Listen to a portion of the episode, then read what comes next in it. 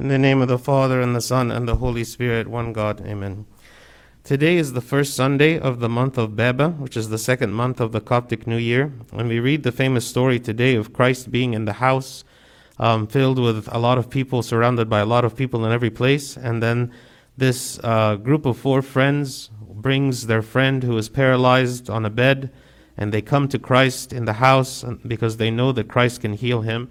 And when they find that the house is very crowded, they decide instead of giving up or going away, they to, decide to go up to the roof of the house and lower the man from the roof of the house to see Christ. And um, this is no small thing. Again, like sometimes these stories in the Bible, like we read them, we know them, and so we just kind of like take them for granted. Imagine that you are in the house with the Pope. Okay, you are the Pope has come to visit your house, and he is with you in the house. And there's a lot of other people there with you in your house, and there's people from the outside that want to get in because they really, really want to see the Pope. And so when they try to get in, they find that it is so crowded that they can't even get in the door. So they decide that they are going to go up to the roof of your house and make a hole in the roof of your house and lower this person or you know come down through the roof of the house to see Christ. You know that that that is not something you would ever think or expect to happen. And yet we, we read this here in the story of how faithful that these men were to bring this, this friend of theirs to the Lord so that he could be healed. That is how much they believed that he could be healed. And we know that when he first, when Christ first was speaking to the man, after all of this effort, after all of this energy, after all of this possible embarrassment, out of all of this possible like accusation even that these men might receive from the people that were there, Instead of healing the man physically as the very first thing that he does, it says what in, in chapter in verse five, Christ said, Sons, your sins are forgiven you. Right? Sons, your sins are forgiven you. We could imagine that if we were in such a position, after going through all of that effort and all that hassle to bring somebody down from the roof, and even the man himself who you know was allowing this to happen to him with hope that he was going to be healed and that when he hears the very first words of the Lord saying, Sons, your sins are forgiven you, he thinks to himself, okay, you know, you could have done that. Like, like that, that doesn't change me. That doesn't change my life. That doesn't make any real change. I mean, anyone can go say, "Go, God bless you. God, may God forgive you. Like, may God reward you. May God do this and this." And we speak like that all the time, right? We use that language all the time. We say, "May God do this. May God do this. May God do this." Here, of course, what the Lord was offering this man was something even greater than the physical healing. And that the physical healing that he gave to him was not the main purpose. You know, the, the man and his friends, they came to the Lord not because they wanted his sins forgiven. That, that, that's not what was in their mind. That wasn't their purpose, right? If, if that's all that was in their mind, they might not even have gone. They might have thought, you know, there's no point in going. It's very crowded. I'm not going to go. Maybe when we think even about like when we're trying to schedule a time for confession, anything will distract us from it. You know, maybe, oh, I'm too busy today. Oh, I was supposed to go, but I'm not going to go. I'm too tired today. Whatever the case, right? But in this case, you know, they thought to themselves, well, this is an opportunity because there is no other possible way that this man could be healed of his paralysis, right? If the Lord is the only one that can heal him of his paralysis, then we're going to endure any hardship, we're going to endure any embarrassment, we're going to endure anything because we want to bring him to the Lord, right? And in their mind, that was the that was that justified everything that they did, regardless of what was going to happen to them because of it. So when the Lord comes and He says, "Sons, your sins are forgiven you," it sounds it sounds to them like almost like anticlimactic. Like this is not w- what we're here for. We wanted to see a miracle. We wanted to see like this man rise up and walk. We wanted to see like you in front of all these people to do that. So in the end, after the Lord forgave him his sins, okay, then, when he healed him, he healed him because he wanted to prove and to show that the Son of Man has the authority to forgive sins. Okay? Has the authority. He says, If I can heal the man physically, so that with your eyes you can see him being healed, then you would believe that I also can heal him spiritually. So that when I say to him, Your sins are forgiven, that you believe that truly his sins are forgiven. Okay? So we're going to speak a little bit about why this forgiveness was granted before the paralytic uh, to the paralytic even before the physical healing what was some what was the message what was god trying to teach us by by by telling us that this man's uh, sins are forgiven before he is even um, healed of his paralysis The first is the forgiveness is a healing of the spirit. Okay, the forgiveness is a healing of the spirit. Maybe we don't look at it that way, but that, that, is, that is the way that it is. As human beings, we are both body and spirit. We are both at the same time. And we are very mindful of our bodies. We're very mindful, okay, of our bodies because our bodies, when they ache, we feel pain. When you know, when we're hungry, we have to eat. When we're thirsty, we have to drink. We're very mindful of our bodies. We're very mindful of our emotions. We're very mindful of the physical world around us. We're mindful of our possessions. We're mindful of other people. We're mindful of everything that our senses can perceive. Everything that our senses tell us about the world is real. That's real. That's what reality is. Reality is what our senses perceive. And if our senses don't perceive it, it's very hard for me to accept that it is real right? This is why you have many people that do not believe in God at all. Why? Because their senses do not perceive Him. They don't perceive Him. And so when we say, well, you have to believe in God by faith, there is evidence of God, yes, but there isn't the kind of sensory evidence, sensory images that you have for everything else in life, right? And that's what is difficult for people to believe. So when we are hurt physically, you know, when we are hurt physically, there is like immediate consequences for being hurt. There is immediate consequences for being disabled. This man, this paralyzed man, every day when he woke up in the morning, he was immediately aware of his paralysis. He was immediately aware of of, of, his, of, of the condition of his life. He was immediately aware that he was different than others, that other people could do things that he could not do. And so this weighed down on him, as anyone who would be with any kind of severe sickness with no cure, it would weigh down on him very much and it would define his life. Like this is this is such a, a significant thing in his life. It makes him different from so many other people, right? And it is a physical ailment that he has. And Christ, he was known to be a miracle worker. He was known to be a healer. He's known to heal people. He healed lepers. He made the blind people to see. You know, he, he could do miracles and he could heal people. Okay, so their friends, his friends, they believed that he could be healed. Okay? Um, however, okay, our biggest problem and this is what God and Christ was trying to illustrate and trying to make the people see. Our biggest problem is not the physical ailments, it's not the physical suffering, it's not the physical paralysis, but it's the spiritual paralysis. The spiritual paralysis is what ails us the most. Okay?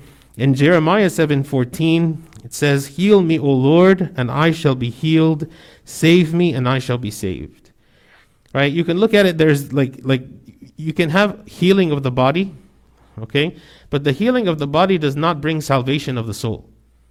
Right? You can have someone who is perfectly healthy in their body, perfectly healthy uh, in, in, in everything in the physical world, but there is still something inherent and fundamental lacking inside of them, which is the healing of the soul, which is the salvation of the soul. Our bodies will not last forever. And even a person who is healed, even a person who uh, you know is, is healthy, one day will come when his body will, you know, it will give up and it won't, it won't be able to continue. Okay? So, what Christ is offering this man is something that is far more important uh, than simply the healing of the body. Okay? He is, he is healing of his spirit. Okay? He is healing of his spirit. And Christ wants to make everyone realize that this sickness of the spirit is a real sickness. This is why this is the very first thing he did. He attended to his most important disease, which was the disease of his spirit, which was the disease of his sin. And his healing of the body, again, was just like a, like a, like a side issue. He, he did it just to prove that the healing of the spirit actually happened. You know? That's, that's why he did it. He didn't heal the body because healing the body was the most important thing on his mind. He healed the body to prove that he had healed the spirit. Okay? So, a question for us is what do we seek from the Lord? You know, even in the content of our prayers, what are our prayers about? Are our prayers primarily about the world, about the things in the world, about our bodies, about the things that we want to happen to us in the world, about the things we don't want to happen to us in the world? Are those primarily what is on our mind? Kind of like these people who, who came to Christ, what is primarily on their mind is the worldly thing. And it's certainly not wrong for them to ask for the healing, not at all right? But, but Christ made a, a point here. He made a point and he said, don't just focus on the things of the world, right? But focus on the things of heaven. Focus on the eternal life, okay? So for us to really live a life of joy and peace, it's not just about the things that we have in our life. It's not just about the possessions we have. It's not just about the, the prayers that God answers for the things that we desire in this life, but it is abiding in the Lord. It is a reconciliation with God. It is a unity with God. And this unity with God comes after God forgives. When we repent, God forgives. And we are filled with the Holy Spirit more and more, and we are sanctified more and more, and that we feel emotionally, physically, spiritually, joyful. Like we, we are, we're spiritually healthy when we are with the Lord. And this is what God wants for each of us. He wants of us. Maybe we're not all going to be able to have everything we ask for, all the positions we ask for. Maybe we're going to have physical ailments like this that are not going to be cured or healed in our life. But all of us can enjoy the presence of God, the forgiveness of our sins, the relationship with God, and this is what God wanted to emphasize, okay? This is the forgiveness that heals the spirit. The second uh, reason why he granted the forgiveness, even before the physical healing, was that the spiritual healing is actually what God is the most concerned with. Okay? You know, people will often ask, why is it that God allows suffering? Okay? And as, as parents, as human parents, okay, we certainly would try to prevent any kind of suffering from happening to our kids. If there's any way that I can prevent some kind of suffering from my kids, then, and I have the ability to stop it, then I will try. I will do so. I will protect them, right? And but the Lord's purpose is beyond simply um, ending human suffering, right? Ending human suffering is not the main goal of the Lord. God wants to end the eternal suffering. God wants the eternal joy. He's not focused as much on what causes us the pain and suffering right now in this moment, as much as He's focusing on what the eternal life eternity, salvation. This is the primary uh, concern of God. And not only that, but He might allow the suffering in this life if it produces the eternal joy. Okay? Um, in 2 Corinthians 4:18 it says while we do not look at the things which are seen but at the things which are not seen for the things which are seen are temporary but the things which are not seen are eternal Okay? Um, this man, imagine that this man had not been paralyzed. Okay? He would have never had this experience with the Christ. You know, if this man were not paralyzed, there would have been no reason to bring him into this house. He would not have had this encounter with Christ. He would not have been told that his sins are forgiven him. He had this encounter with Christ simply because of the physical ailment that he had, which caused him to get to this point. Okay? So if God sees that there is something in the physical world that maybe is painful for me, but necessary in order for me to grow in my relationship with Him, then He allows it. St. Paul himself, who was a leader of the church, who was an apostle, who was called by God even in a miraculous way, and yet even him, who had some suffering in his body, he asked Christ, he asked God to remove the suffering from him, and, and God said no. He said, No, it is better for you to be weak and to experience weakness in the world, and this will allow you to experience the strength of God. This is, this is better for you to experience this kind of suffering. The spiritual healing is what God cares about the most. The long term goal, the eternal life, this is what God cares about the most. He is not looking at things the way we look at them. We look at, we look at things in a very temporary way. Okay? But it says what? Um, we do not look at the things which are seen, but at the things which are not seen, for the things which are seen are temporary, but the things which are not seen are eternal. This requires spiritual senses. You know, like I said at the beginning, the only things we perceive, we perceive them through our senses, right? And if the only types of senses that we have are the physical senses, then all we can see is the physical. All we can see is the physical world. But if I have spiritual senses, then I begin to glimpse and perceive the spiritual world. Okay? And these spiritual senses, we grow them the more we pursue spiritual things. The more I invest into spiritual activities, into spiritual things like coming to church, reading the Bible, praying, and all these, okay, confessing, these spiritual activities hone and enhance my spiritual senses so that I perceive God in every place so that I can perceive these principles that we're talking about and they're easier for me to accept. So the second reason was spiritual healing is what really concerns God the most. The third reason why God forgave the man before um, attending to his physical healing is that forgiveness is an eternal gift. Okay, God wants to give us the best gifts. You know, He wants to give us the best gifts. Imagine someone who has, let's say, a five, six year old child, and it's their birthday, and the child is very interested in what kind of gift his parents is going to get them. And the child is expecting some kind of a toy, you know, something that he's going to use in the immediate moment that's going to give him some kind of a pleasure in the moment. But instead, the maybe the father he goes to the child and he says, "You know what? I'm not going to get you a toy, but I'm going to give you a $10,000 annuity for college." So that when you go to college, you will have this $10,000 ready for you to spend it on college. How do you think the child is going to feel? Probably kind of disappointed. You know, it's like, well, I wanted a toy. You know, give me a $10 toy. I'll take a $10 toy over $10,000 annuity. You know, in the mind of that child is not college. In the mind of that child is right now, this moment is what matters to me. I don't even understand what a $10,000 annuity is. Okay?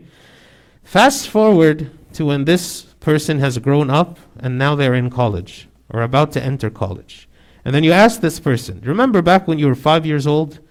Would you have rather that your father gave you a $10 toy or given you a $10,000 annuity? What do you think he's going to say then? He's going to say, I want the annuity. Why didn't you give me the annuity? And, and, if, and if the child himself had made the choice of choosing the toy instead of the annuity, he would regret that decision, right? Because now he looks at things with different eyes. He looks at a reality that has always been the reality all along, but he never perceived that reality. He never perceived that that was important. And if the father had told the child, just trust me, this is important. This gift that I'm giving you is much better than this $10 toy. Do you trust me or do you not trust me? Will you accept this or do you want the toy? This is the question that God is asking us. He's saying, Are you going to live for this moment or are you going to live for the eternal life? Okay? This is why this gift that Christ gave to this man is a far, far more important gift. If, if God had ended at this and saying, I forgive you your sins, and that was it, and there was no physical healing that happened, okay, then in the mind of in the mind of Christ, that is a greater gift than the physical healing. Now, Christ gave him both, okay? Christ gave him both. But oftentimes we do not receive both.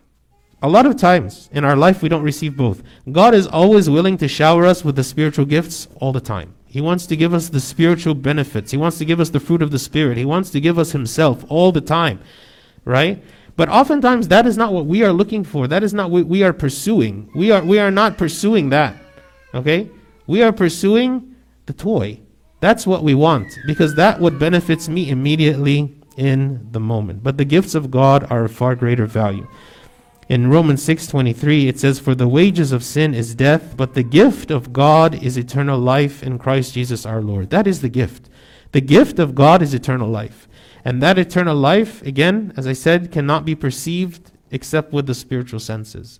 So if we do not work on building our spiritual senses then the whole the whole story of salvation, the whole story of God's commandments, the whole story of what God is doing for us kind of doesn't make any sense right? Until we look at it with the spiritual eyes, the spiritual senses, then it can start to make sense. Number four, God gives us what we need the most. Okay? God gives us what we need the most. Anyone who's experienced taking a child to, to be vaccinated, okay, knows that the child is very frightened, especially after it's happened one time and they know it's coming okay? And they go to the doctor and they, there's like the doctor with the needle and it's painful and they're crying and they don't want to do it.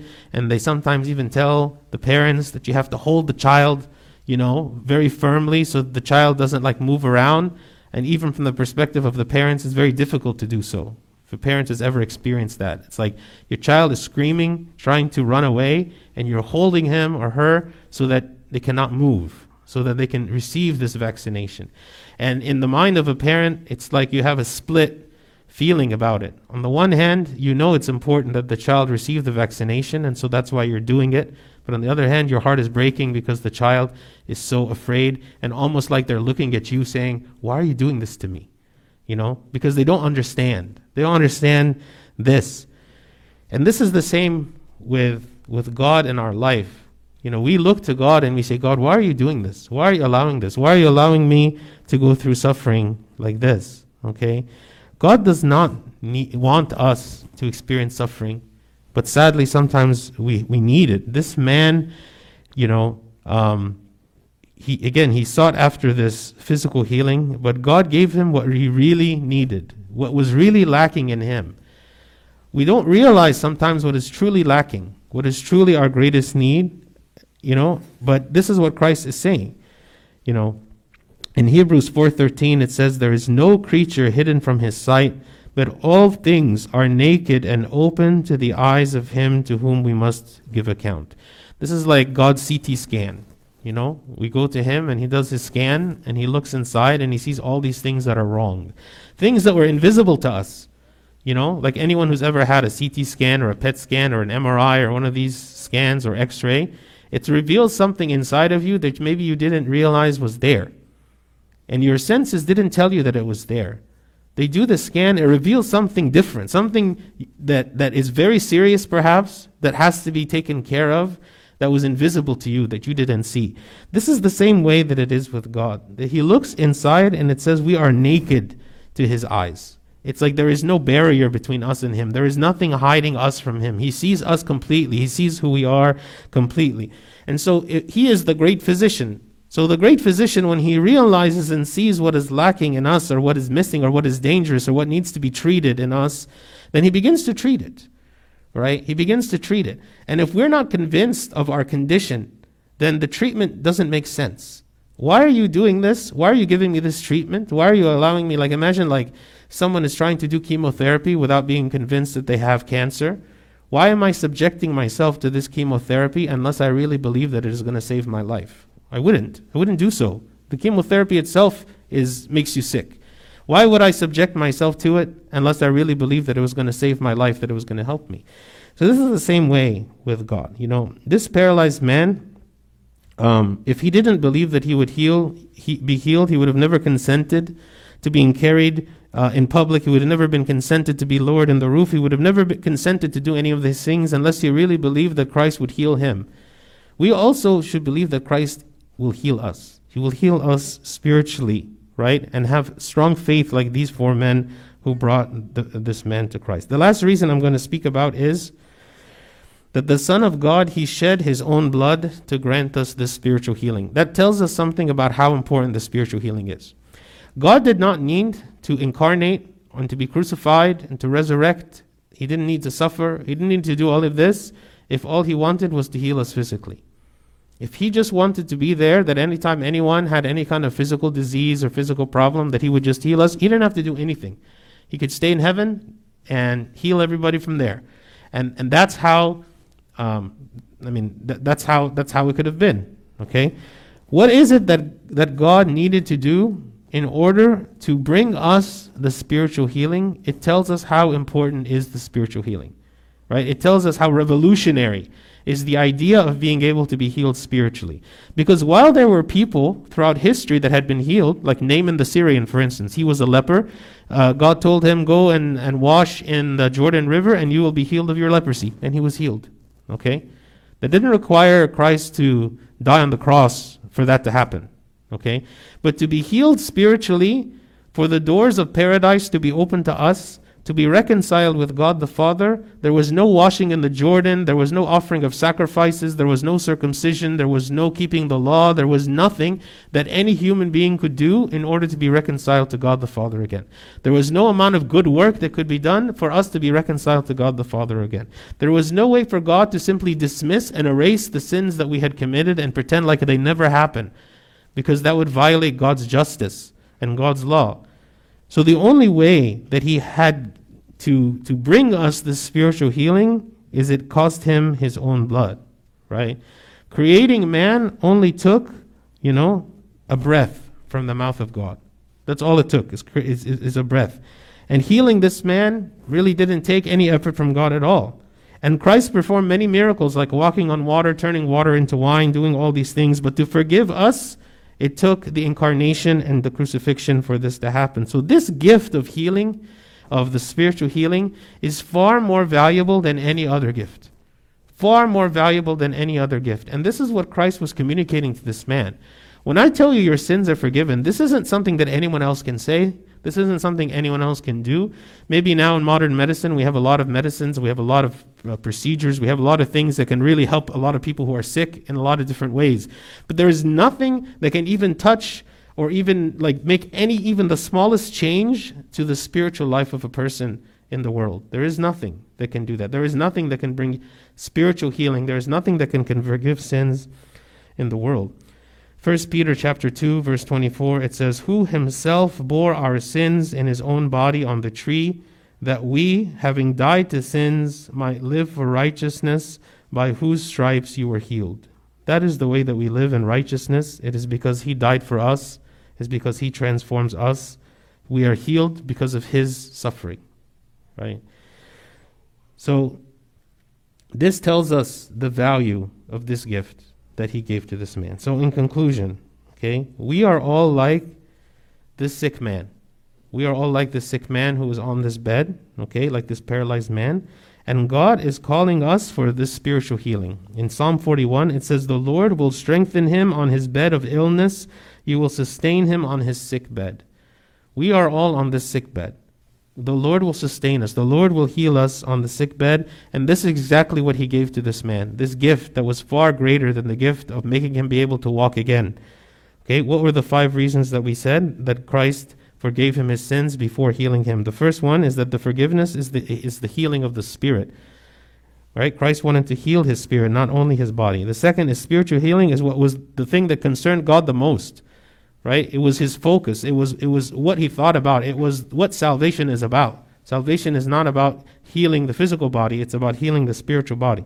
The forgiveness is an eternal gift. It's a gift that doesn't end. It's a gift forever. It's a gift that is far greater value than any other of these temporary gifts that we seek from God. It is of more value than that. The fourth reason was God gives us the thing that we need the most. We need this the most. We need it more than any other thing, even if we don't realize it. And then the last is the Son of God shed his own blood to grant us the spiritual healing. The value of this gift is determined by what Christ had to do to offer it to us, and he had to offer his own life.